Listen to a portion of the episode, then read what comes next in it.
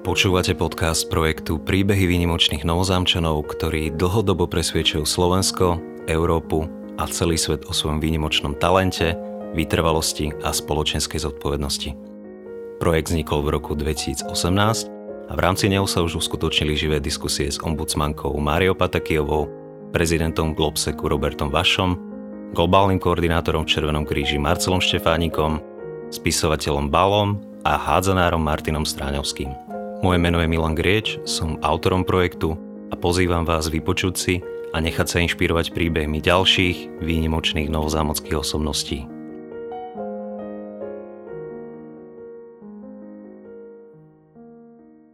Pán Javrich, vítam vás v podcaste. Ďakujem za pozvanie. Pán Emrich, ako si spomínate na svoje detstvo v Nových Zámkoch? Keď ste ma prvýkrát pozvali na tento podcast, mal som také zmiešané pocity. Už je to viac ako 50 rokov, čo som Slovensko opustil a zriedka hovorím po slovensky, takže bol som aj z toho dosť stresovaný, že budem musieť 2 hodiny v podstate bez prestávky hovoriť po slovensky.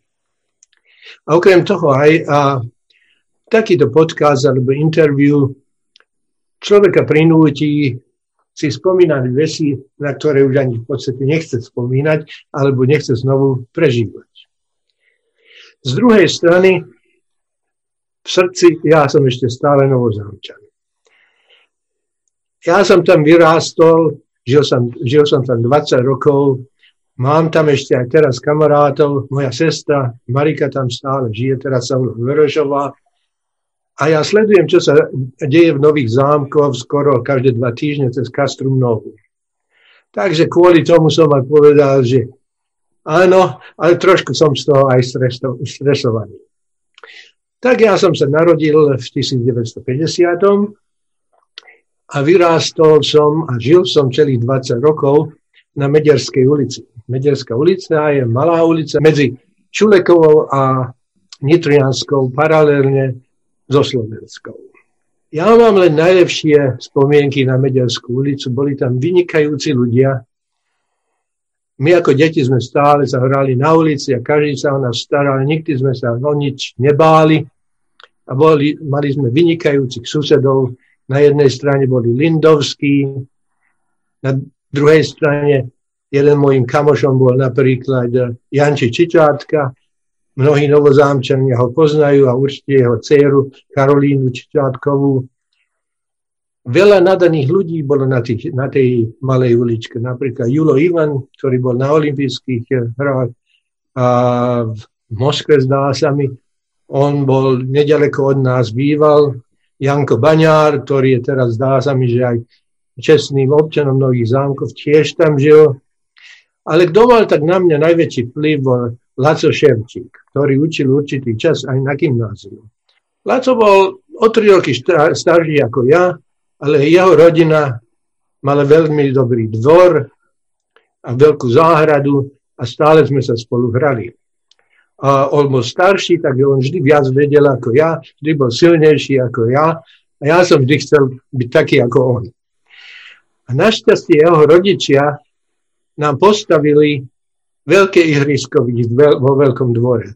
Skákali sme do diaľky, do výšky, hádzali sme guľu, hádzali sme disk a oštep. Takže pre mňa najväčší vplyv počas života na Medierskej ulici mal v podstate Laco Ševčík. A ešte aj teraz, po 60-tych, 70-tych rokoch, je ešte stále môj vynikajúcim priateľom. Tak to o tom, že som vyrástal na Medierskej ulici. So školou to bolo trošku ináč. Ja som chodil na Šimorku. Šimorka teraz je na Andovskej, tedy to bola Leninová, je na ulici cez Maďarsku. A tam som nemal tak veľa šťastia, lebo vtedy deti, ktoré vedeli dobre malovať alebo spievať, mali to dobre. Keď niekto bol veľmi logický alebo mudrlant, ako ho volali, to nebolo veľmi populárne, bohužiaľ. A tak to bolo aj so mnou. A ja som nevedel malovať, ale už som zistil, že v takej 3., 4. triede, že čo sa matematiky týka, som v podstate ešte lepší ako moja učiteľka.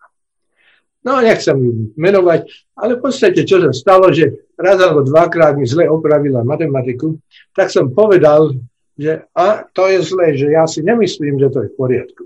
A ona samozrejme tvrdila, že ona má pravdu.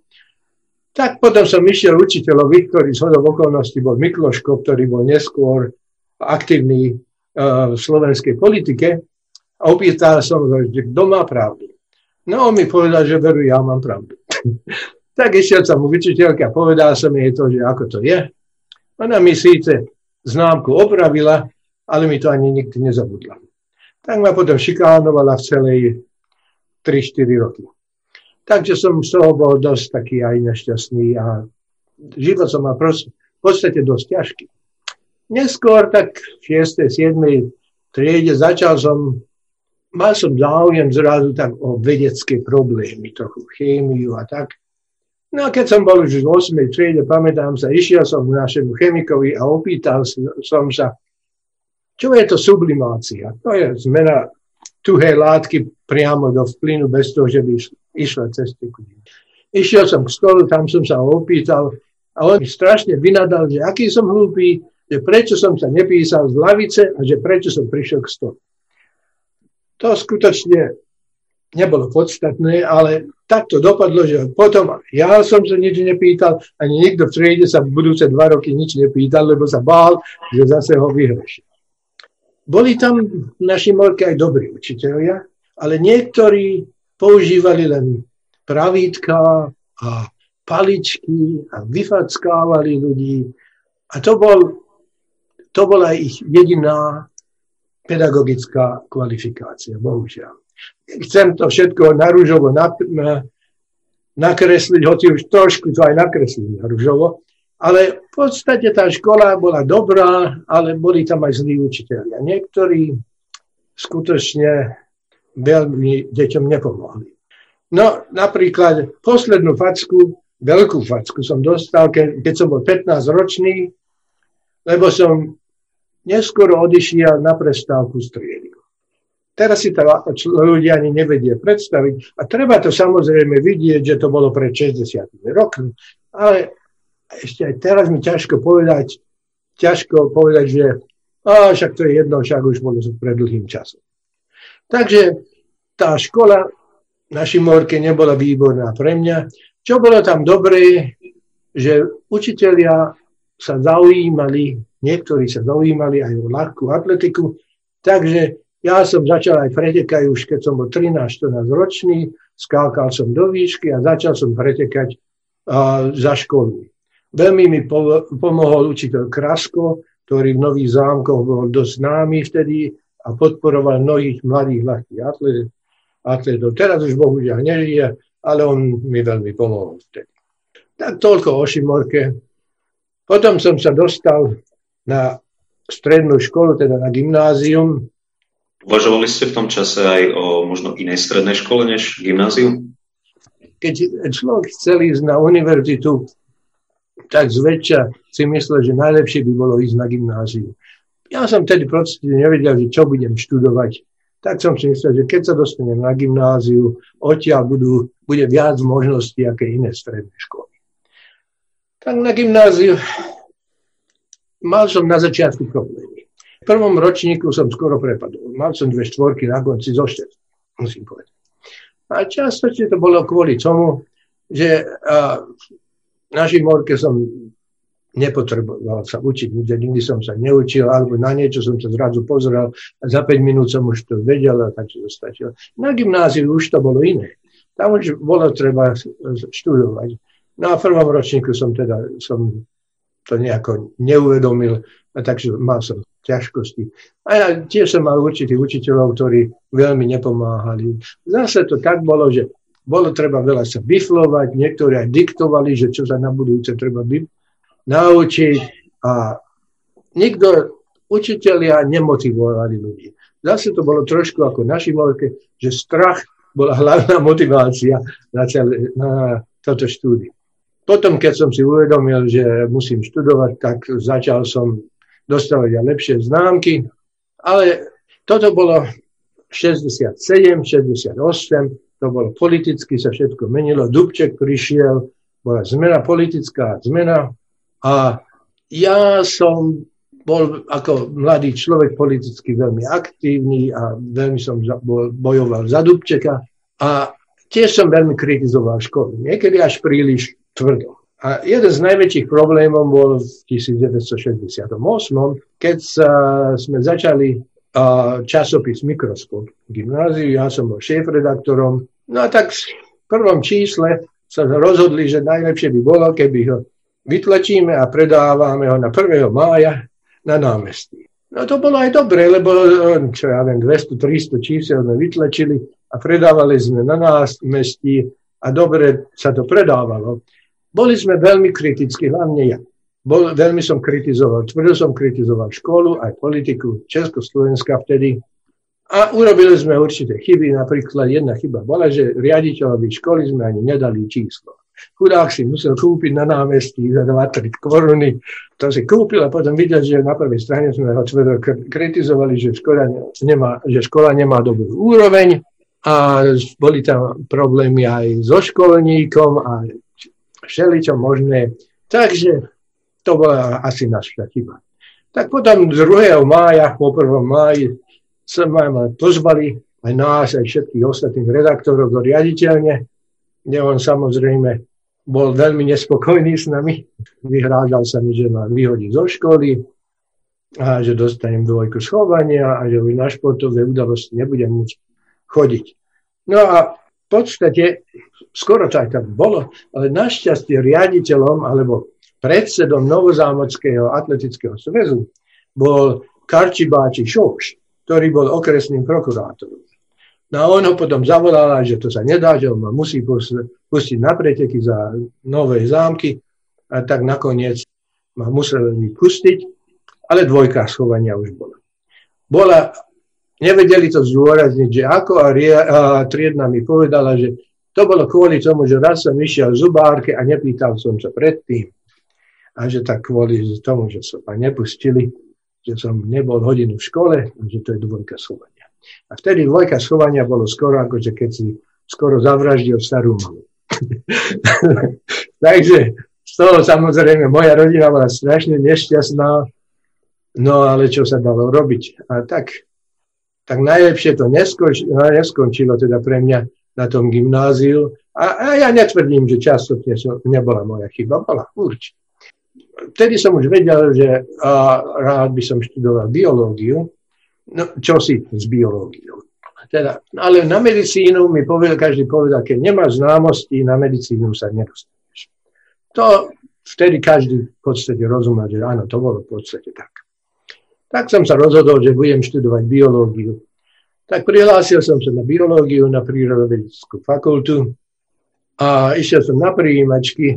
A prijímačka v podstate išla dobre, ale zrazu jeden ma pýtal, že prečo chcem študovať biológiu. No ja som si spomenul na článok, ktorý sa asi pred týždňom predtým čítal o jednom vedcovi Kornberg, sa volal zo Stanfordskej univerzity, o molekulárnej biológii, o molekulárnej genetike. To bolo iné ako na biológia na gymnáziu, to bolo všetko vyslovania, systematika, to ma nezaujímalo. Našťastie som si pamätal ten článok, tak som mu v podrobnosti vysvetlil, čo si myslím a že to by som chcel študovať. Oni boli šokovaní, že niekto z gymnázia vie takéto veci a že takéto, čo si chce študovať, čo sa na Slovensku ani v podstate nedá študovať. Tak ma prijali a potom neskôr ten pán, ten profesor, ktorý bol na prijímačkách, bol jeden môjim profesorom tiež na prírodovedeckej fakulte a povedal, že kvôli tej odpovedi ma zobrali na biológiu. No a tak potom to bolo 1968, dostal som sa na biológiu, zemepis na prírodovedeckej fakulte. Tam som dosť bol taký aktívny v študentskom hnutí, ale situácia sa po 68 strašne zmenila a ja som trošku bol rebel tak či tak, takže mne sa to strašne nepáčilo. A študoval som tam a išiel som najprv na genetiku hlavne, to ma tak najviac zaujímalo.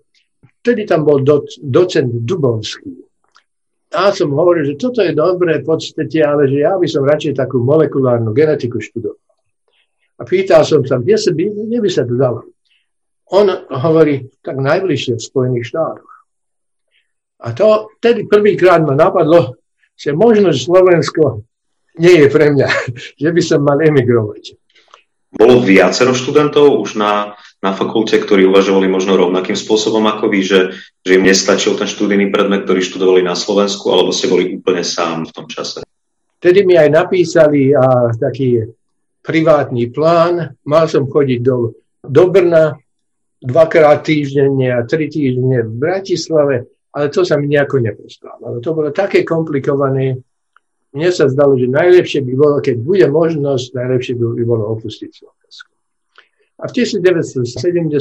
septembri bola možnosť ísť na vinobranie do Eperney, do Francúzska. Asi 300 študentov malo ísť. Tak požiadali sme o vízum a dali nám vízum a išiel som domov do Nových Zámkov, zbaliť sa, že idem na západ a že uvidíme, ako bude. A tam bol dopis, že cesta bola zrušená, že nikto nemôže ísť. Ja som si ale myslel, však ja mám vízum, skúsim sa dostať von. Zobral som ruksak a nejaké tie dokumenty na najbližší vlak do Prahy. Z Prahy som prestúpil do Frankfurtu a cesta bola veľmi zaujímavá. Ja som bol strašne z toho stresovaný, spotil som sa a na hraniciach boli traja, prišli s 2 psami a pozrie sa na moje dokumenty, pozrie sa na mňa a hovorí, mne to nevadí. A dal mi štempel a pustil ma na západ. Súčasne z vlaku Prahy do Frankfurtu, tam boli dve, v tom istom kupé, tam boli dve staršie pani Nemky, nehovorili po slovensky. Ale tam bol jeden pán, ktorý dosť dobre hovoril po slovensky, hovoril, že on Poliak, ktorý emigroval, že teraz je taký veľký šéf Pontiac, automobilka v Kanade. A že či budem emigrovať. Tu treba povedať, že keď sme išli na túto cestu do Francúzska, dali nám 30 frankov na cestu. 30 frankov, to je asi teraz, ale vtedy to bolo 3 americké doláre. Áno. Takže ja som vedel, že ja skutočne by som potreboval nejakú pomoc. Lebo som vedel, že s 3 dolármi príliš ďaleko to nedotiahnem. A on sa ma pýtal, ja som si myslel, potreboval by som pomoc, ale zase, keď on je z Československa, len chce zistiť, že či chcem emigrovať, tak ma ani nepustia cez hranice a pušnú ma späť. Tak ja som to predlhoval, nič som mu nehovoril. Po hranici, jak som mu povedal, teda už v západnom Nemecku, áno, emigrujem. On si vybral peňaženka, už som si myslel, teraz už to bude. Veľké peniaze dostanem. A on hovorí, keď som ja emigroval, mal som 3 doláre. Tu sú 3 kanadské doláre, keď si nadaný, to stačí na západe. Tak ja som bol dosť šťastný, lebo som mal tedy 3 americké doláre a 3 kanadské doláre. Ja som si myslel, že viac zostane, ale aj to bolo nejaká pomoc.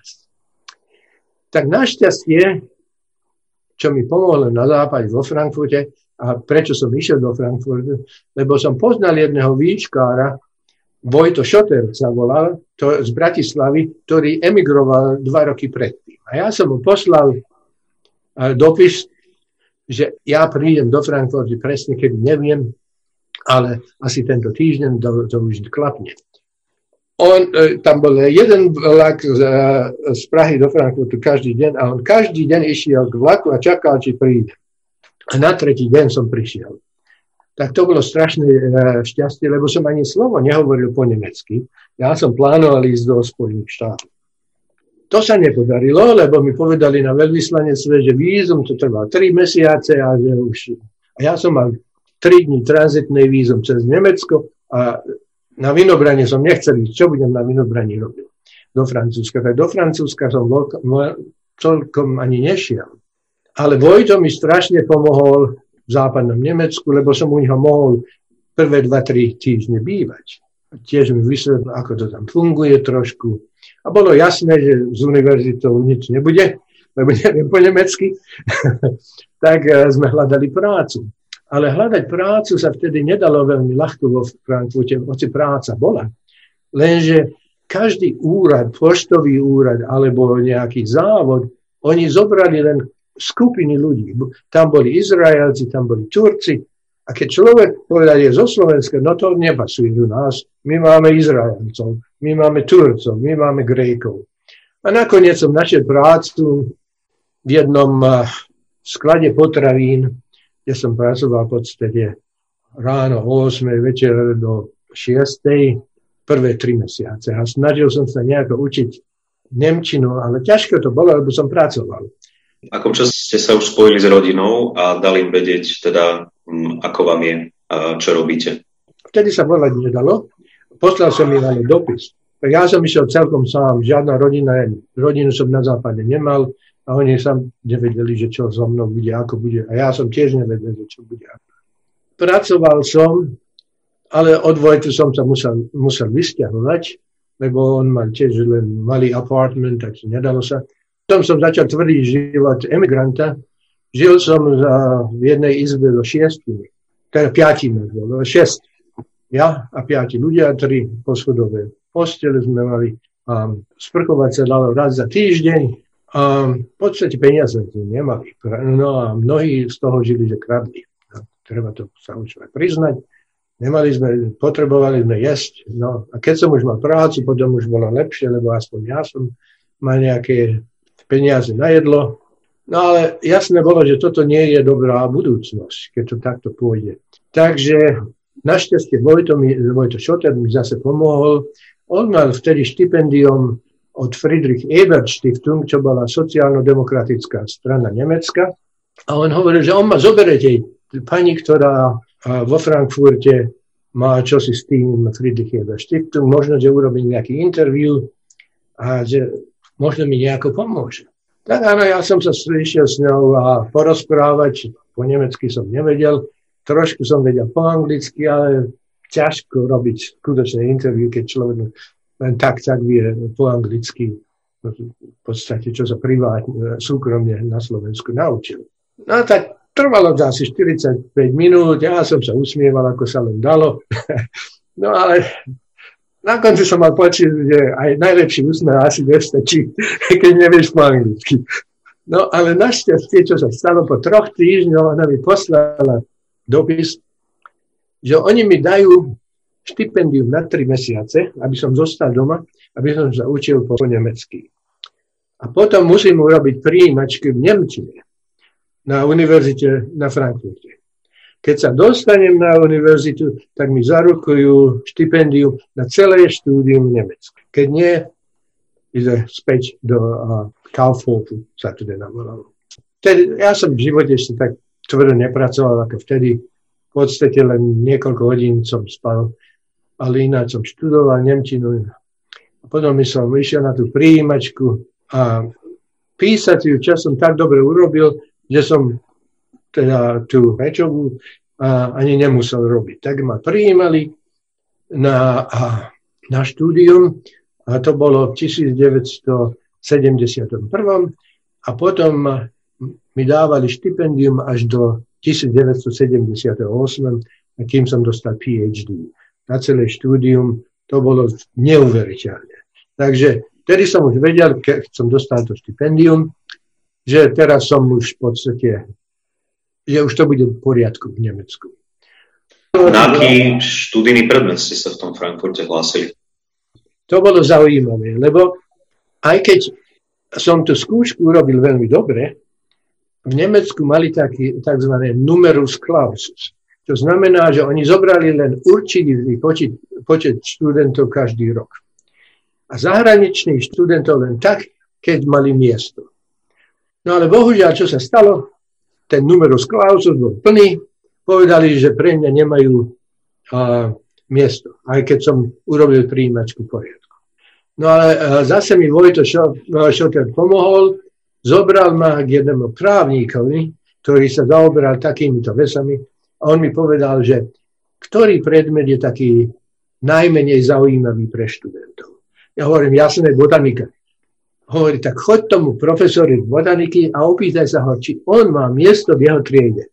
A keď má, nech ti to napíše, že on má pre teba miesto.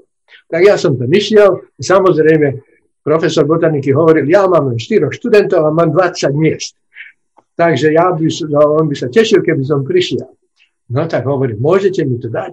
To napísal, jasne dám, napísal. A potom ten právnik povedal, tak choď teraz na univerzitu, ukážem to a povedz, zoberieš k súdu, keď ťa nezoberú na štúdium. Tak oni sa veľmi hnevali aj na mňa, aj na profesora, že také, čo si napísal, ale v podstate museli ma zobrať. Tak ma zobrali, ale prvý rok som musel študovať botaniku. Ale potom po prvom roku bolo všetko v poriadku. Takže vo Frankfurte tiež nebola molekulárna genetika, čo som chcel študovať. Ale toto bolo... V Bratislave som študoval 2 roky.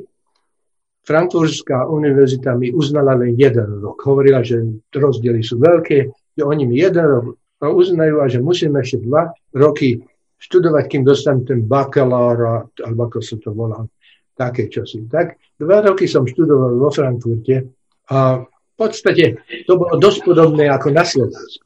Ale čo sa stalo, že po tých prvých 2 rokoch sa v Nemecku dá zmeniť univerzitu, kde človek chce. Vtedy som počul, že do Heidelbergu prišiel profesor z Ameriky, ktorý bol profesorom molekulárnej genetiky a začína novú katedru. Tak som mu napísal, či by ma on zobral a on povedal, že samozrejme, že on má nová katedra, že mi potrebujú študentov a tak som sa rozhodol, že pôjdem do Heidelbergu. Čo mi tiež veľmi pomohlo vtedy, bolo, že som bol dobrým atlétom. Skákal som už tedy do výšky, bol som veľmi aktívny, skákal som okolo 92-15, takže niektoré kluby, atletické kluby v Nemecku, mali o mne záujem. A tretí najlepší atletický klub, HSC Darmstadt, bol medzi Frankfurtom a Heidelbergom, čo bola asi hodina vlakom. Tak tam som sa povedal som, že prídem, ale že oni by mi nejako mali pomôcť. A oni povedali, že oni majú športový klub, kde majú oni izby, kde by som mohol spávať, kde by som mohol žiť. A to mne strašne pomohlo. Tiež, čo sa spoločensky mi to veľmi pomohlo, lebo zrazu som bol so športovcami, zrazu som nebol cudzinec, po roku som už dobre hovoril po nemecky, to mi strašne pomohlo. Uvažujem nad otázkou, či si nemyslíte, že bez toho športu by ste to pri tom, ako ste si chceli splniť to vzdelanie, alebo ho teraz získať, že či by ste to nemali náročnejšie bez toho športu a atletiky? Bez športu by to určite bolo omnoho ťažšie, podľa mňa. Hlavne, čo sa spoločenského života týka. My sme skončili tretí najlepší s tým športovým klubom, že skončili tretí najlepší v Nemecku. Boli tam vynikajúci atleti, ktorí boli majstrom sveta a tak ďalej. A mal som, čo sa športu týka, veľmi dobré podmienky. Musel som ísť vlakom z Darmstadtu do Heidelbergu, to bola asi pol hodina každý deň, a to skutočne nebol veľký krok. Ja by som ešte jednu vec spomenúť, čo sa ľahkej atletiky týka, lebo v Bratislave, keď som bol, asi mal som to vtedy spomenúť, môj trénerom bol pán Šimonek, ktorý bol trénerom Romana Moravca, ktorý bol majster Slovenska, Faja Mračnová, teda Fajtová, spolu sme trénovali, takže už aj v Bratislave mi to veľmi pomohlo. Takže ja som dosť poznal tých slovenských, najlepších československých atletov, takže keď som už bol vo Frankfurte 1972, boli olympijské hry v Mníchove, môj klub požiadal o štátne príslušníctvo pre mňa, že potenciálne by som sa mohol kvalifikovať a pretekať na olympijské hry, ale tam mi napísali, že to sa nedá, a tak už olympijské hry tedy sa nedali.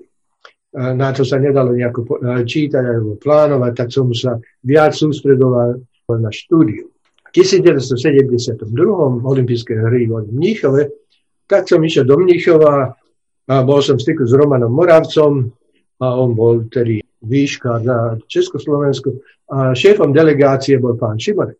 No a tak stretli sme sa v Mníchove večer, dali sme si piva, veľké nemecké pivo a každý tak 5-6.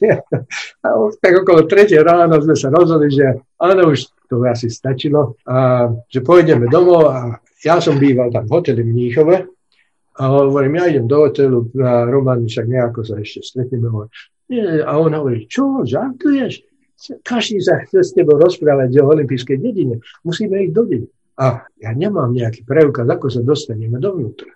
No, a však my sme výškari. My skočíme 20 a plode 180. To nie je pre nás problém. Po 5-6 pivách to bola vynikajúca myšlienka. Tak išli sme sa a skutočne bola tma, ale tak prehodili sme teda ruksak cez plot. Trošku som sa prichytil a skočil som skutočne cez plot. Ale Roman bol trošku viac napitý ako ja. Takže on sa to isté urobil, ale pošmykol sa a strhol celý plot. No a tak smiali sa, že to je sranda, nikto nebol zranený, tak smiali sa, to je veľká sranda, skutočne. A nejakí, čo ja viem, kuchári nás tam videli a išli sme do dediny a tam som sa rozprával s každým, teda zo československej výpravy. A ráno sa zobudíme a celá dedina je obklúčená policajtmi. To bol práve tá istá noc, keď sa Palestínčania dostali do olympijskej dediny. Mali sme veľké problémy, lebo zrazu teraz som v dedine, ale už sa skákať von nedá, lebo všade sú policajti. Tak Roman Moravec išiel k dverám, brána, veľká brána bola, ale oni stále kontrolovali, kto má preukaz. Von, dnu. Takže nedalo sa ísť. Bolo nás tak asi 10, ktorí boli v takej istej situácii ako ja. My sme len čakali teda pri bráne, že čo sa bude s nami stať. My sme vedeli, že máme veľké problémy, lebo zrazu sme vedeli, že niektorí ľudia boli zabití tam, zastrelení. Bolo to strašne stresujúce. No, ale náhodou potom 3 autobusy policajtov prišli do bránu, otvorili a policajti bežali dovnútra a my sme sa medzi nimi kľúčkovali a dostali sme sa von. Takže dostal som sa von, ale na budúcej každé nemecké noviny mali obraz toho plotu, ktorý sme strhli, že tu asi tí Palestínci prišli. A nejakí kuchári hovorili, že áno, oni videli dvoch podotrivých. Tragikomické. Tragikomické to bolo. A nakoniec to zle dopadlo a ja som teda sa v podstate skrýval určite mesiac, lebo som sa bál, že keď ma nájde, ja som len tak, nemal som trvalý pobyt v Nemecku. Takže bola to veľmi komplikovaná situácia. No a potom, keď som sa dostal do Heidelbergu som už študoval molekulárnu genetiku a to mi tam skutočne veľmi dobre išlo a bol som jeden z najlepších študentov. To nie len ja hovorím, to asi každý by uznal. No a tam som bol asi 6 rokov, kým som dostal PhD. Pán profesor, môj profesor sa volal profesor Bauc. Väčšinou v laboratóriu sme sa rozprávali po anglicky. Nemec aj študoval v Spojených štátoch, vrátil sa po 20 rokoch, takže on bol zvyknutý, že po anglicky sme sa rozprávali v Heidelbergu. Dostal som PhD v 1978 a tedy som veľmi dobre pretekal. Stal som sa medzinárodným majstrom Anglicka, skoku do výšky. Bol som vysokoškolským majstrom západného Nemecka. Často som vyhrával preteky a všade som cestoval. Jediný problém bol, že nemal som dobrý pas. Teda v podstate som nemal žiadny pas, lebo tá sociálno-demokratická strana Nemecka, keď mi dala štipendium, hovorila, že toto je len pre výmenných študentov. Že nemôžem požiadať o azyl. Musím byť v Nemecku ako československý študent v podstate. Ale pas som nemal, lebo po určitom čase ho zrušili, československý, no a dostal som tzv. Fremden pas, ktorý vyzeral ako pas, pretože na prvej strane bolo napísané, že toto nie je pas. Kdekoľvek som chcel ísť, potreboval som vízum. To bol problém, lebo niektoré krajiny mi dali vízum, ísť na preteky, niektoré nie. No ale keď som už v Heidelbergu, bolo jasné, že potrebujem trošku lepšie hovoriť po anglicky, ako som hovoril, lebo všade sa po anglicky hovorili. To sa potrebovalo viac skoro ako v nemčinu. No tak som si myslel, že môžem ísť do Anglicka, taký intenzívny kurz na 3 mesiace, a potom sa naučím. A jedna spoločnosť mi zabezpečila peniaze na to a športový klub ma podporil, ale hovoril, že môžeš ísť, ale musí sa vrátiť každé 2 týždne na predeti za športový klub. Tak ja som išiel na anglické veľvyslanectvo. Oni hovorili pre Čechoslovákov, nemajú také vízum na 3 mesiace, že človek môže ísť von a dovnútra. Čiže jedine Čechoslovák, že raz deň, raz von. A takže ja som hovoril, že ako by sa to dalo spraviť, že 6-krát musím ísť späť za 3 mesiace. Tak hovoril, jedine tak by sa dalo, že 6-krát požiadáte od vízum. Že my vám dáme 6 vízum. A hovorím, áno, dobre, musíte nám dať 36 fotografiek, lebo na každý vízum 6. Ja hovorím, že ani moja mama nemá 36 fotografií. No, tak oni nemysleli, že to bolo smiešné, ale dali na konci toto vízum. Takže každé 2 týždne som letial z Anglicka do Nemecka, zapretekal som, vrátil som späť. A potom po 3 mesiacoch tá škola, keď zistila, že som vyhral majstrovstvá Veľkej Británie, skoku do výšky. Predĺžila mi štúdium na 6 mesiacov bez toho, že by som mal čo si platiť. Tak v podstate som bol Bournemouth na juhu Anglicka 6 mesiacov, kde som sa učil angličtinu. A to bolo skutočne výborné, to mi strašne pomohlo. Len som mal taký anglický akcent. No a tak po skončení štúdia v Heidelbergu som sa rozhodol, že pôjdem na stáž do Spojených štátov. A už tedy v Nemecku som chodil na všelijaké medzinárodné vedecké meetingy a tam som spoznal jedného profesora, Joe Gold sa volal, na Jalskej univerzite a on povedal, že on má pre mňa peniaze, keby som prišiel, že to by bolo dobre, to fungovalo. Tak ja som išiel potom na stáž, tam na 3 roky, zostal som potom 4 roky. A to bolo dosť dobré, Jalská univerzita, kvalitná univerzita samozrejme. A tam som spoznal moju manželku, aj som sa oženil.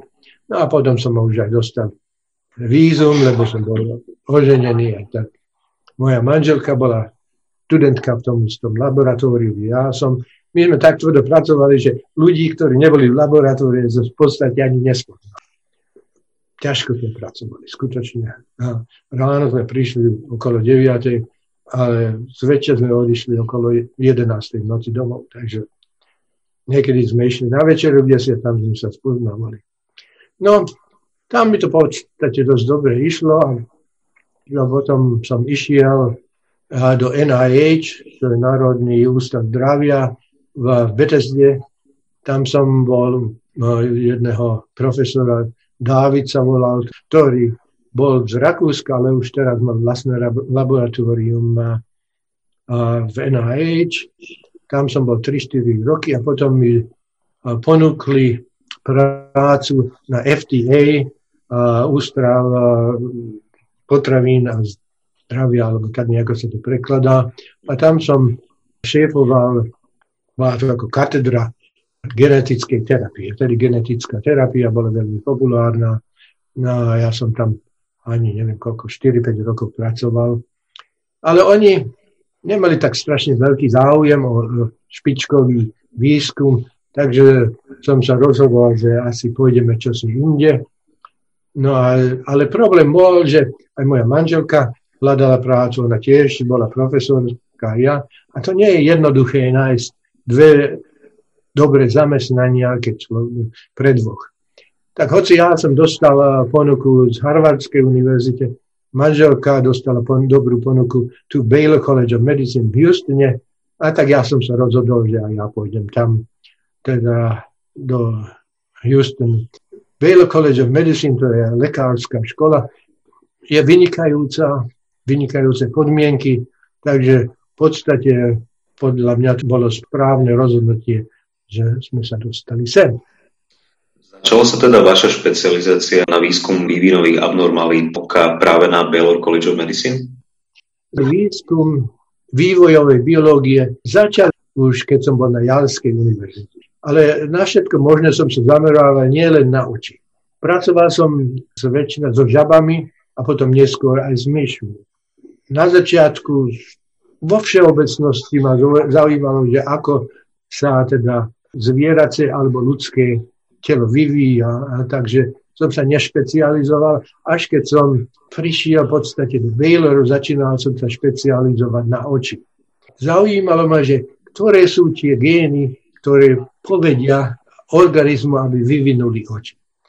No, hľadali sme ten gén a sme v skutočnosti aj našli. Volali sme ho RX. A kvôli tomu sme boli aj doslávni, lebo myši alebo ľudia alebo v podstate žaby, ktorí majú mutáciu v tomto géne, oči nemajú žiadne oči.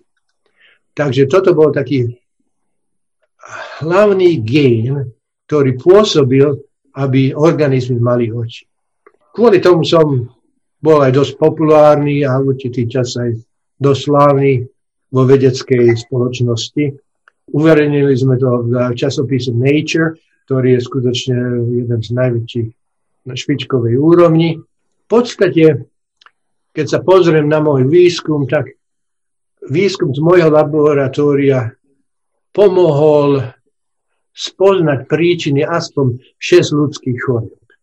A v niektorých prípadoch sa mi aj našli možnosti to zlepšiť. Takže v podstate bolo to dosť dobré. A ak sa nemýlim, ale opravte ma, tak jeden z výskumných tímov, ktorého ste boli tiež členom, tak bol za svoju prácu navrhnutý na Nobelovú cenu? Niekto to hovoril, presne ja to neviem. Lebo kto je navrhnutý, to nie je nejako napísané nikde. No, takže ja neviem. Skutočne sme robili výskum na veľmi dobrej úrovni, či sme boli nominovaní, alebo nie, to už nie. Rozumiem.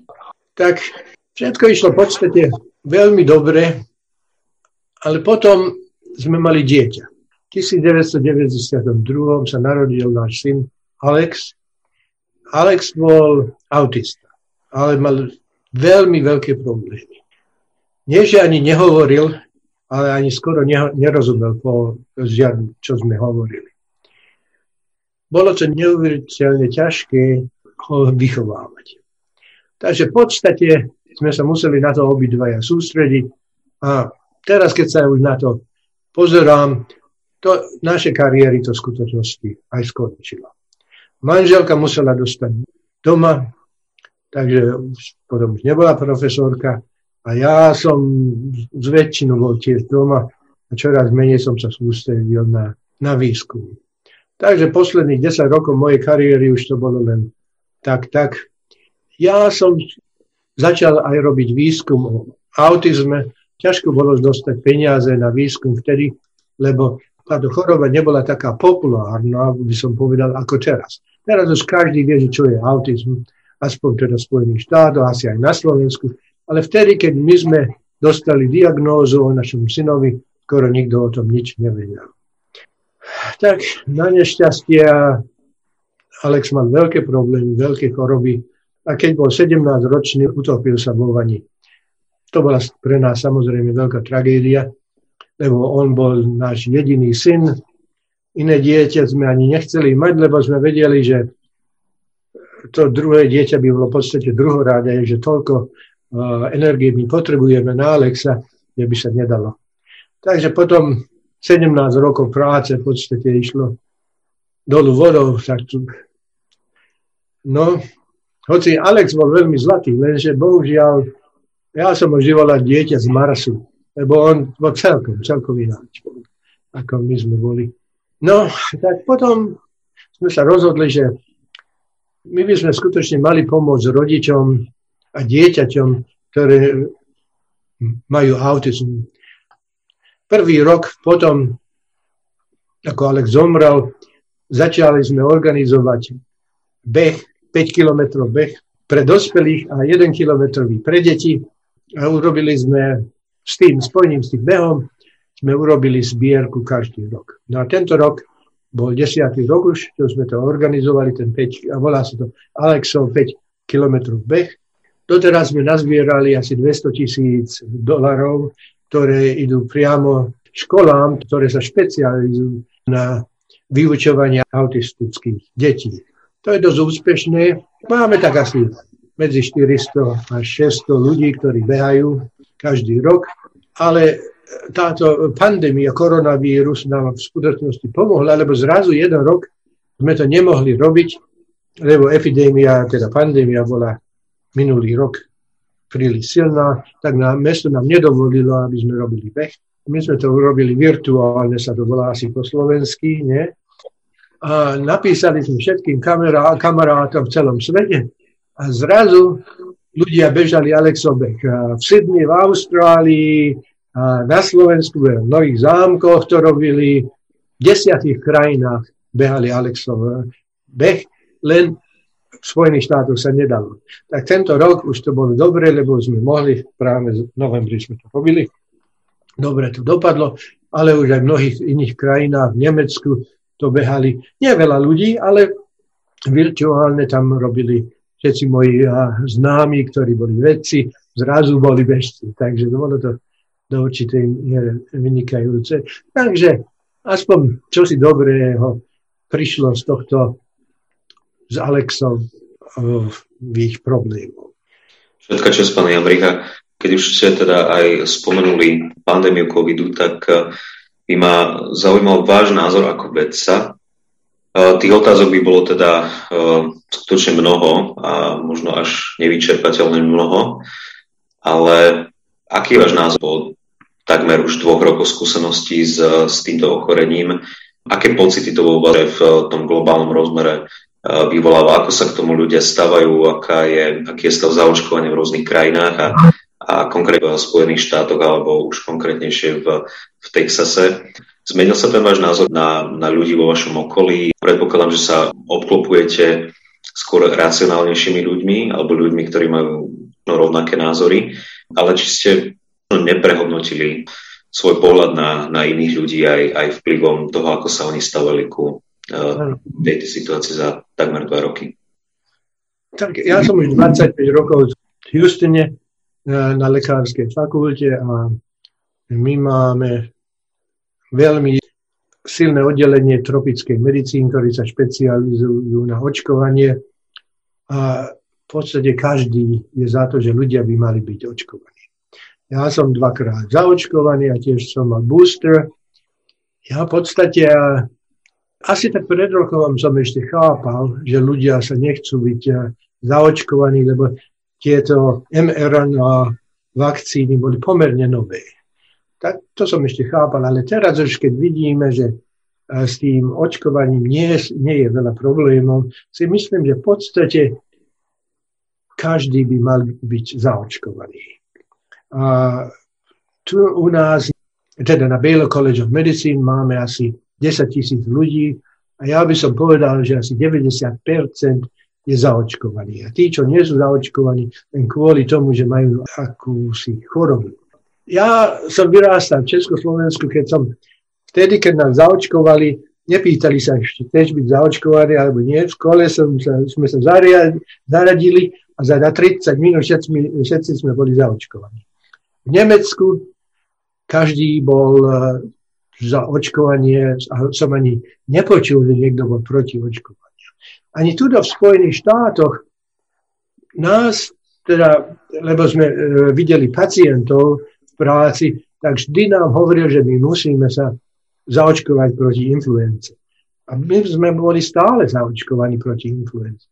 A ja veľmi veľa cestujem teraz, chodím do Afriky, chodím do Južnej Ameriky. Skoro každá iná krajina čo si požaduje, aby som bol zaočkovaný proti nejaký hepatitis, alebo tyfus, alebo žltačku. Ja som zaočkovaný aspoň 2-krát za rok proti čomusi. Takže pre mňa je to ťažko chápať, že zrazu je to taký veľký politický problém. Je to problém aj v Spojených štátoch, aj na Slovensku. Veď čítam, že len polovica Slovákov je zaočkovaná. Tu je to tak 65%, ale stále tak 30% ľudí nechce byť zaočkovaných. Je to škoda, lebo nám to veľmi komplikuje život. A nielen tým, čo nie sú zaočkovaní, tí najviac na to trpia, ale aj pre nás, ktorí sme očkovaní, lebo aj keď sme očkovaní, niekedy dostaneme čosi, no a potom je to problém. Aj keď nie je to také vážne, že musíme ísť do nemocnice, Ale stále, no, človek sa musí báť, že ísť do spoločnosti a tak ďalej. Ale kvôli tomu, že som ja zaočkovaný, tak ja cestujem dosť suverénne. Minulý rok som bol v Španielsku v lete, teraz som bol v Ekvádore, len som sa vrátil pred 2 týždňami. V podstate sa cítim, že som dosť tak ochránený s tým zaočkovaním. Tak ja by som, tak možno niektorí ľudia majú dôvody na to, aby neboli zaočkovaní, ale pre spoločnosť by bolo dobre, keby každý bol zaočkovaný. To je možno rozumieť. Nevnímali ste možno ako vedec citlivejšie to, keď v tom úvode, hovorím z tej slovenskej skúsenosti, bolo cítiť, že práve preto, ako neznáma tá situácia ešte pre ľudí bola, tak bola afilácia dôverovať vo veľkej miere vede, ale aspoň ja osobne a možno aj, alebo verím, že aj iní ľudia to vnímajú rovnako, že ako keby tá dôvera v tú vedu začala klesať. Nevnímali si to teda citlivo, že práve toto mala byť tá situácia a bez nejakých výkyvov v tú dôveru, kedy si ľudia mali uvedomiť skutočný význam vedy? Neviem, prečo by človek nedôveroval vede. Vedci majú jeden problém, že oni nie sú veľmi dobrí v spoločenskom médiu napríklad. Že oni sú, zväčša robia výskum, ale si myslia, že to stačí, že urobíme dobrý výskum a teraz ľudia by nám mali veriť a keď nie, tak to je ich chyba. No to je bohužiaľ problém, čo my vedci máme, ale keď zase vidím, že aká je alternatíva, ľudia pijú všelijaké kyseliny, alebo čo ja viem čo, alebo radšej riskujú, že im stará mama zomrie, tak si myslím, to je škoda, že nedôverujú vede. Ja viem, ako veda funguje a ja samozrejme, lebo som vedec, tak dôverujem vedcom. Pracoval som to v Národnom ústrave zdravia, aj som behal s tým Faučím, ktorý je dosť známy, teda na medzinárodnej úrovni. Podľa mňa, čo vedci nám môžu dať, to je to najlepšie. A keď človek tomu nedôveruje, tak potom neviem, čomu by tak dôveroval, lebo vedci sú teda dosť objektívni, čo si ja aspoň myslím. Sú tam nejaké výnimky, ale s väčšinou, čo ja vidím, je, že je to všetko dosť také seriózne. Ja sa nehnevám na ľudí, ktorí sa nechcú očkovaní. Ja si myslím, že oni z toho budú i oni a ich rodina bude z toho asi najviac trpieť. Samozrejme, človek sa môže zamknúť do kuchyne alebo do izby a zostať doma a tak ten koronavírus nedostane. Ale keď dostane, môže to byť aj dosť veľký problém. Hlavne u starších. Pán Javrich, ak by ste sa mali obliadnúť, tak aké možno aj sklamania ste zažili počas svojej kariéry? Študoval som na jednej najlepšej univerzite v Nemecku, čo bol v Heidelbergu. Potom som bol na Jalskej univerzite. Teraz posledných 25 rokov som profesorom na veľmi dobrej vysokej škole, teda Baylor College of Medicine, na katedre genetiky, ktorá je jedna najlepšia na svete. Takže v podstate dosť som toho dosiahol. Dalo sa viac dosiahnuť, dalo, ale náš syn nám bol dôležitejší ako kariéra. To neľutujem, aj keď to nedopadlo najlepšie, to neľutujem, že tak sme si to vybrali, že sme sa sústredili na nášho syna. Možno ľudia zvonka sa ináč na to budú pozerať, ale pre nás na syn bol najdôležitejší. Myslím, že každý milujúci rodič by konal vo vašej situácii úplne rovnako.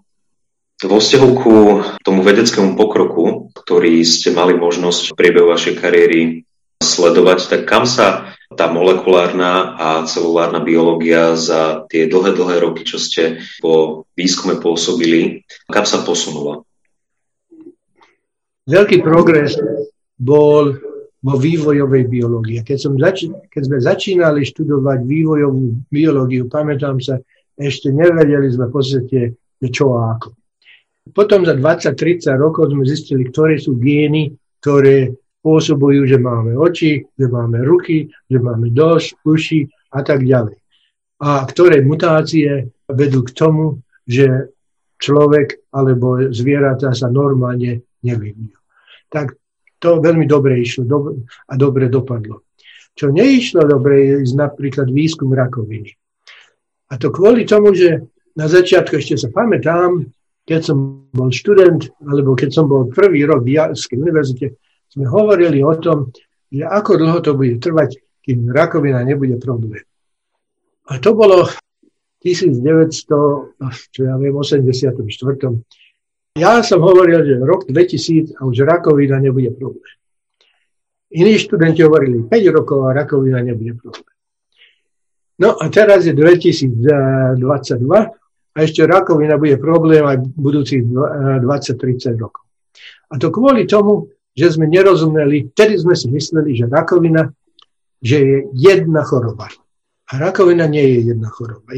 Rakovina sú mnoho rozličných chorôb, génov, mutácie v génoch pôsobujú rakovinu, takže v podstate sme podceňovali väčšinu, aký to bol veľký problém. Teraz máme už tisíce skupín, ktoré študujú rozličné druhy rakovín. A ešte aj tak, niektorí sme už vyriešili, ale väčšina ešte stále nie a ešte tak dlho bude trvať. Čo sa budúcnosti týka, tak, čo strašne pomohlo podľa mňa, že ľudský genóm bol sekvencovaný, teda, že máme teraz, že už vieme DNA, ako ľudská funguje. A takže už je ľahšie zistiť, ktoré choroby, ktoré mutácie, ktorých génov spôsobujú, ktoré choroby. Ale aj keď zistíme, že čo spôsobujú choroby, ešte potom je veľký krok to nejako napraviť.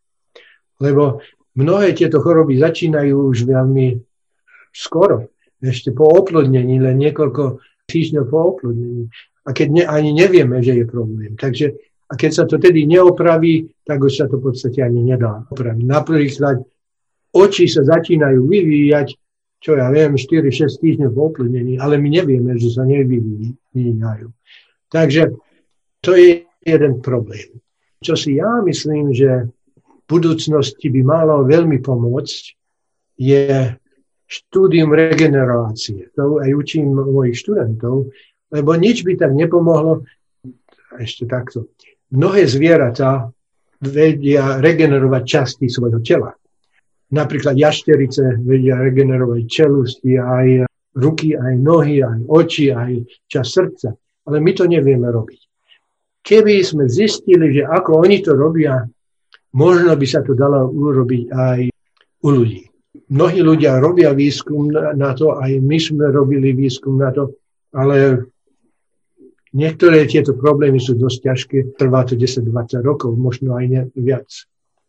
Ináč, ja som išiel v júli do dôchodku, takže už teraz veľa nerobím.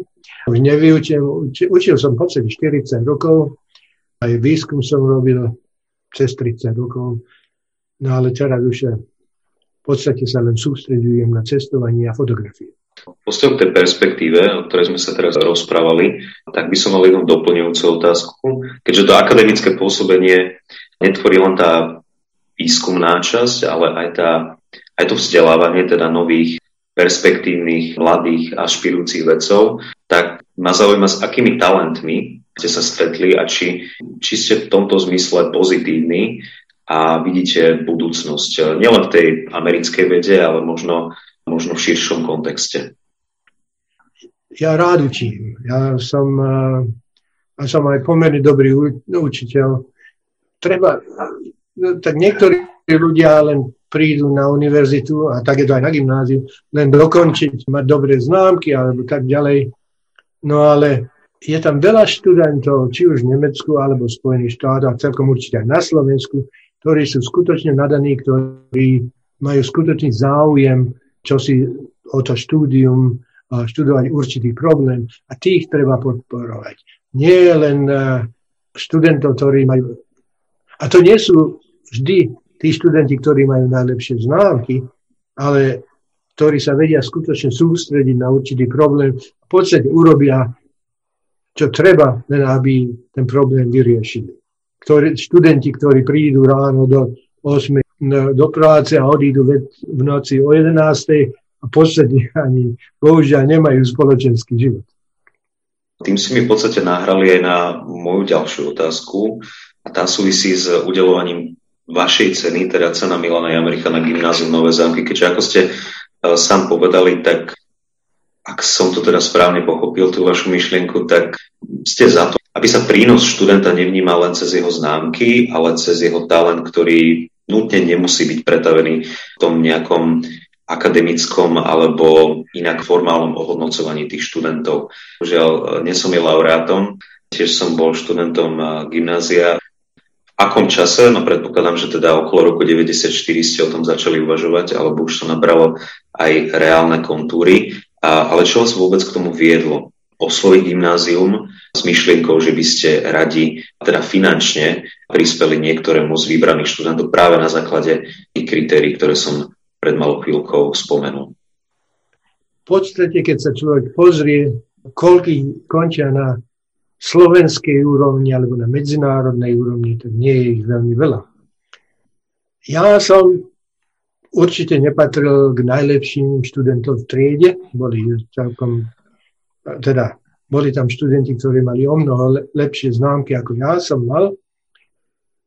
Takže keď som sa rozhodoval podporiť Novozámocké gymnázium týmto štipendium, tak chcel som podporiť študentov, ktorí skutočne vyniknú na slovenskej alebo medzinárodnej úrovni, alebo ktoré najlepšie reprezentujú školu. A to jedno, či je to v športe, alebo či je to v umení, alebo či je to v nejakých olympiádach, ale skutočne výnimočných študentov, na ktorých škola môže byť veľmi hrdá. No, ja nemám s výberom nič, takže to nie je kvôli mne, že ste nedostali to štipendium, ale škola to vyberie, ale ja si myslím, že každý rok je tam niekoľko študentov, ktorí sú skutočne výnimoční. Profesori to vždy nespoznávajú. Keď niekto nie je dobrý v telocviku, to neznamená, že on nemôže byť dobrý umelec. A opačne. Takže tých ľudí, ktorí sú nadaní v určitom odbore, treba skutočne podporovať. To štipendium začalo v 94. To kvôli tomu, že ja som nemohol ísť späť na Slovensku 20 rokov. Takže ja som odišiel v 1970. a vrátil som sa v 1990. To bol tvrdý čas, lebo počas toho času moja stará mama zomrela, môj otec zomrel, mamu som videl raz za 7 rokov. Takže vtedy som mal iné úvahy, ako podporovať Novozámockú školu. Ale potom, keď som sa už vrátil, som rozmýšľal, že no možno, že by som mal čosi vrátiť, aj keď môj vzťah s gymnáziom nebol optimálny. Ja neviem, teraz je to už dosť dlho rokov, ste hovorili 27 rokov, alebo čo ja viem, čo, ja to nepočítam, ale dúfam, že to trošku pomohlo. Ani nie tie peniaze, to je, čo ja viem, to nie je také dôležité. Je to uznanie. Uznanie, že tento človek je výnimočný a že chceme, aby ďalej týmto smerom išiel a skúšal, aby bol úspešný.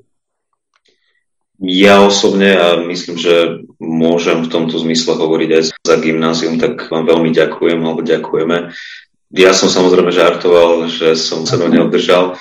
Ja to vnímam tak, že na tom gymnáziu som možno čiastočne v nejakých tých rokoch mal aj dobré výsledky, ale keď som na gymnázium chodil, tak som veľa mimoškolských aktivít nemal, čo prišlo až neskôr. Aj z mojej osobnej skúsenosti viem, že všetko má vývoj. Rád by som sa tiež pristavil, ale už sme o tom samozrejme hovorili, a to o vašom vzťahu k športu.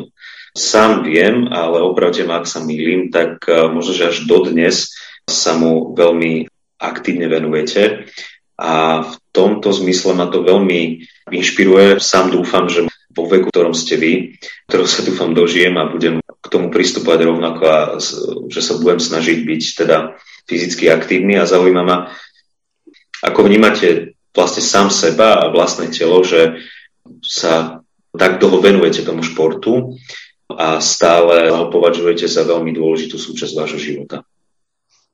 Zväčša som robil skok do výšky, ale robil som aj trojskok. Určitý čas som aj trénoval ľudí. Jeden Angličan, ktorého som trénoval, Colin Boreon, skončil ako 10 bojovár na olympijských hrách. Ale potom, keď sme mali ťažkosti so synom, prestal som trénovať ľudí a potom zase som sa začal ľahkú atletiku viac aj pretekať na úrovni teda veteránov. Zväčša som pretekal v Spojených štátoch a za Spojené štáty a vyhral som majstrovstvo Spojených štátov veteránov aspoň 10-krát skoku do výšky, raz trojskoku. Pretekal som za Spojené štáty na 4 majstrovstvách sveta.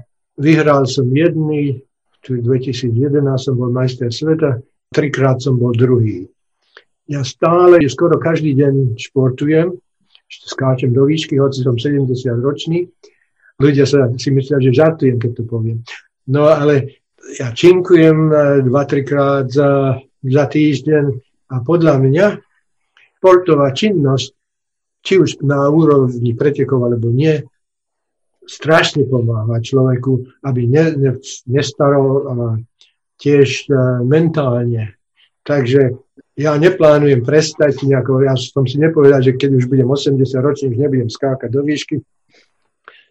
Ja ešte stále trénujem, behám. Ja som nikdy nebol dobrý v dlhých behoch, ale pred 4 rokmi som sa rozbehol, že zabehením pol maratónu, a som aj skončil pol maratón, zabehol som za 2 hodiny 45 minút, nie je to bohviaký čas, ale za 67-ročného, ktorý prvýkrát beží pol maratónu, nie je to zle. Takže tak týždenne ešte 50 kilometrov, kde to aj odklusám, nie je to bohviaké rýchle, ale to nemusí byť.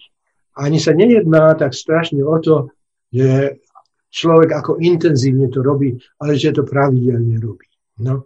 A tá intenzíva, už keď človek príde, to automaticky človek chce to robiť lepšie, nároky na seba sa zvýšia a tým človek robí veci trošku intenzívnejšie alebo dlhšie beží.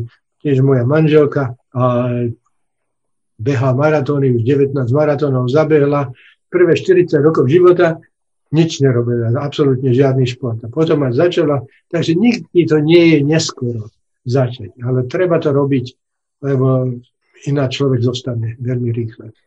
Pán Emrich, príjemne k vášmu príbehu som sa dostal prostredníctvom vašich spomienok, ktoré ste napísali pri príležitosti 170.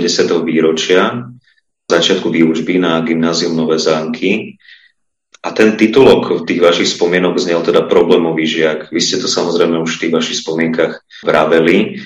Aj na základe neho a rozprávania s vami dnes som teda nadobudol taký pocit, ale zároveň to mierí aj k mojej ďalšej otázke. Je vo vás nejako hlboko zakorenená nezlomnosť a veľmi asi čiastočne tvrdohlavosť, čo k tej cieľovedomosti patrí. Vnímate sa tak, že už možno, že do vienka vám bola daná tá cieľovedomosť a nezlomnosť v tom zmysle, že sa nebojíte tvrdej práce a idete si pevne za tými vašimi stanovenými cieľmi a je to to, čo vám ku všetkým úspechom a k tomu, na čo ste v živote hrdí, prispelo? Tvrdá práca sa oplatí. Prvý rok na gymnáziu, keď som mal 2 štvorky. Potom som rozhodol, že aspoň kúsok skúsim, že keď sa budem učiť, ako to pôjde. No a učil som sa, len som nemal motiváciu a ale treba povedať, že na maturitu som mal len 1 a 2. Takže som skutočne, mi to strašne pomohlo. Ja som zistil, že keď to chcem, tak to skutočne viem urobiť. Takže tvrdá práca, tedy som zistil, že to strašne pomôže. Že nie je to, že len zrazu to príde zadarmo. Po 40 rokoch, že som vyučoval, a po gymnáziu, po všetkom, to záleží od žiaka určite. Ale záleží to aj ešte viac možno od učiteľov, ako oni motivujú. Ako som už povedal, na Šimorke motivovali strachom a udierali ľudí pravítkami, paličkami, vyfackávali ľudí. To bol normálny život na Šimorke. Na gymnáziu, keď som ja tam bol, študenti neboli nič. Nedostali žiadny rešpekt. Motivácia, skoro žiadny učiteľ nemotivoval, len nejako povedali, však dostaneš 4, dostaneš 5. To nie je motivácia. Skutočne dobrí učitelia motivujú Ja napríklad som mal veľké ťažkosti s matematikou na gymnáziu, ale potom, keď som dostal nového učiteľa, sadol si so mnou a povedal: Milan, toto je jednoduché, pozri sa, takto sa robí. A nevyhrážal sa mi, že dostanem 3, 4. Za pol hodiny som bol špecialista v matematike. Som učil ostatných študentov, teda tried. Tedy so mnou sa rozprával ako s normálnym človekom. Niektorí učitelia si neuvedomujú, že ich žiaci na gymnáziu niekedy budú o mnoho lepší, ako oni sú. A možno, že už sú na gymnáziu lepší ako profesori.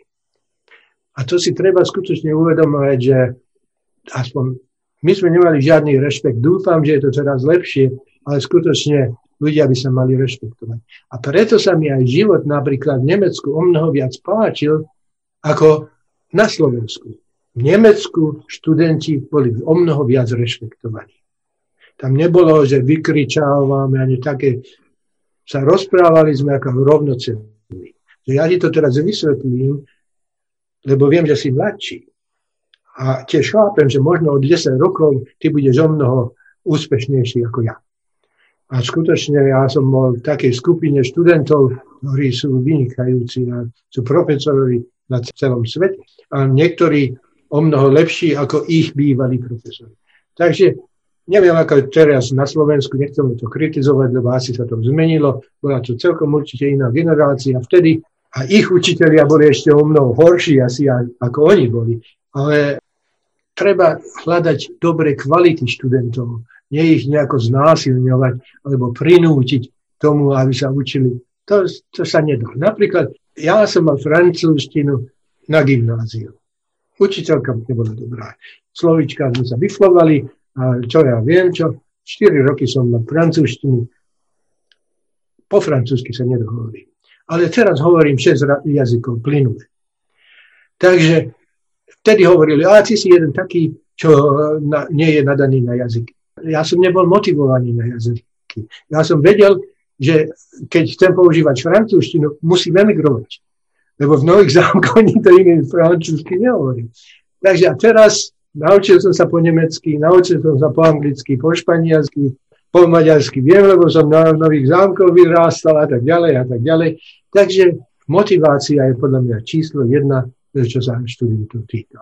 Čomu sa, pán Emrich, rád venujete vo voľnom čase? Samozrejme, že okrem športu a aj napriek tomu, že teda, ako ste vravili, už na dôchodku, tak predpokladám, že stále sledujete, možno v nejakej miere ešte sa snažíte pomáhať vede alebo výskumu v oblasti, ktoré ste sa venovali. Aj okrem cestovania, ktoré ste už spomínali, tak čo iné rád robíte vo voľnom čase? Fotografujem. Kvôli tomu aj cestujem, že zvieratá fotografujem, často chodím, už som 4-krát, som bol v Amazóne, v džungli, teraz som bol v Ekvádore, som už asi 3-4-krát bol v Ekvádore tam a chodím na také trošku privátne expedície, ktoré ja organizujem. To ma tak strašne baví. Tak ešte, čo sa dôchodku týka, som nie som veľmi skúsený, lebo len v júli som išiel do dôchodku, tak ešte v podstate ani neviem presne, že čo robiť. Nemôžem povedať, treba to takto zistiť, pre každého je to trošku iná. Mne to chýba, tá práca mi chýba, lebo pre mňa výskum nikdy nebola práca. Pre mňa to bolo hranie. Nájsť čosi nové. Ako keď sme boli deti, hľadali, zišli sme ho kdesi a hľadali sme čosi nové. A keď boli sme nadšení, keď sme čosi naše nové objavili. Tak to bolo aj s vedou. Niekedy človek nič nenájde, niekedy nájde čosi, čo hľadal a niekedy nájde čosi, čo ani nehľadal, ale to prekvapenie je skutočne výborné. Takže cestovanie s fotografiou pre mňa je tak. Čo sa výskumov týka, ako som už hovoril, ten Alexov beh, doteraz sme dostali asi $200,000. Určitá časť toho ide na výskum do laboratórií, ktoré skúmajú príčiny na autizm. Takže tak som s tým trošku spojený. V podstate trošku mám až príliš veľa voľného času teraz, že som v dôchodku. Pán Jamrich, bol by som schopný sa s vami rozprávať ešte veľmi, veľmi dlho. Opäť sa mi aj pri vašom životnom príbehu a pre mňa aj nových informácií, ktoré som vás nemal a ktoré som práve že aj cieľil tými otázkami a dnešným rozhovorom s vami. dozvedel, ma presvedčajú o tom, že ako aj pri predchádzajúcich hosti, tak aj vy ste skutočne výnimočnou osobnosťou pochádzajúcou z Nových Zámkov a je mi skutočne len možnosť sa rozprávať s ľuďmi, ako ste vy. Je to pre mňa veľká podsta a možnosť sa učiť, hoci trocha sprostredkovanie, ale verím tomu, že tak aj pre ďalších ľudí, ktorí si náš rozhovor vypočujú. Preto mi dovolte vám veľmi pekne poďakovať za to, že ste prijali moje pozvanie a zároveň mi dovolte vám popriať, aby ste boli zdraví, samozrejme vy a vaša rodina, a aby ste sa mali možnosť venovať veciam, ktoré máte radi, a obhliadať sa možno, že aj za tou vašou cestou s hrdosťou, možno aj so spomienkami, na ktoré neradi spomínate, ale tie patria k životu a tie tvoria toho, kým ste. Vám veľmi pekne ďakujem, že som sa mal možnosť dnes s vami rozprávať a prajem vám všetko dobré. Ešte by som čosi chcel dodať. Ešte sa pamätám, keď sme boli deti, Laco Ševčík, Robo Vaňo a ja sme sa spolu hrávali. Kto by si tedy myslel, že dvaja z nás troch bude na vašom programe? Mnohokrát som sa už presvedčil, že ten život je dosť nevyspytateľný. Svet je veľmi malý, Slovensko ešte menšie a Nové Zámky ešte menšie, takže je to dosť výnimočné a možno, že aj tie paralely vašej emigrácie a emigrácie pána Vana v tej ceste za hľadaním vlastného šťastia, a nie každý je tak vytrvalý, ako ste boli vy a pán Vano. Pre súčasnosť alebo aj tie ďalšie generácie budú veľmi inšpirujúce. Ďakujem za pozvanie. Ďakujem veľmi pekne.